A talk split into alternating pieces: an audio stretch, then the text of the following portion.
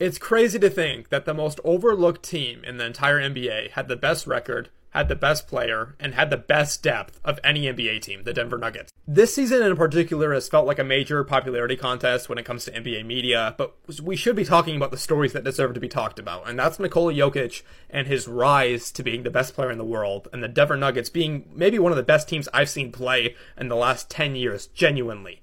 I know a lot of people are going to say that they did not like this NBA series, and a lot of those people that are saying that didn't actually watch the series, and that's just how it is, which is okay. I thought this series was some of the best defense I've seen in the past three or four years in the NBA, which is just awesome to see players going at it, especially for the Heat.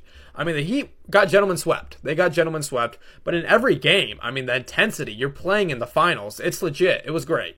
I said in one of my pre-series videos that Bam Adebayo needed to play like a superstar if Miami wanted any chance at competing in this series, and Bam played great. Do not, I don't want any disrespect on Bam Adebayo because he played like the all-star that he is. I'm sure some people will not agree with this, but I think where Miami went wrong in this series is they switched up their mentality. Miami adopted this kind of happy go lucky mentality in the finals where, like, oh, we're okay with losing a game, everything will be good, good vibes only, and that's fine. Like, that's fine if you want to play that way. But that's not what they were playing like in the first two series, at least, of the NBA playoffs. In the first two series, we saw Miami play a lot through Jimmy Butler. He was getting about 25 30 shots a game, and he was playing exceptionally well.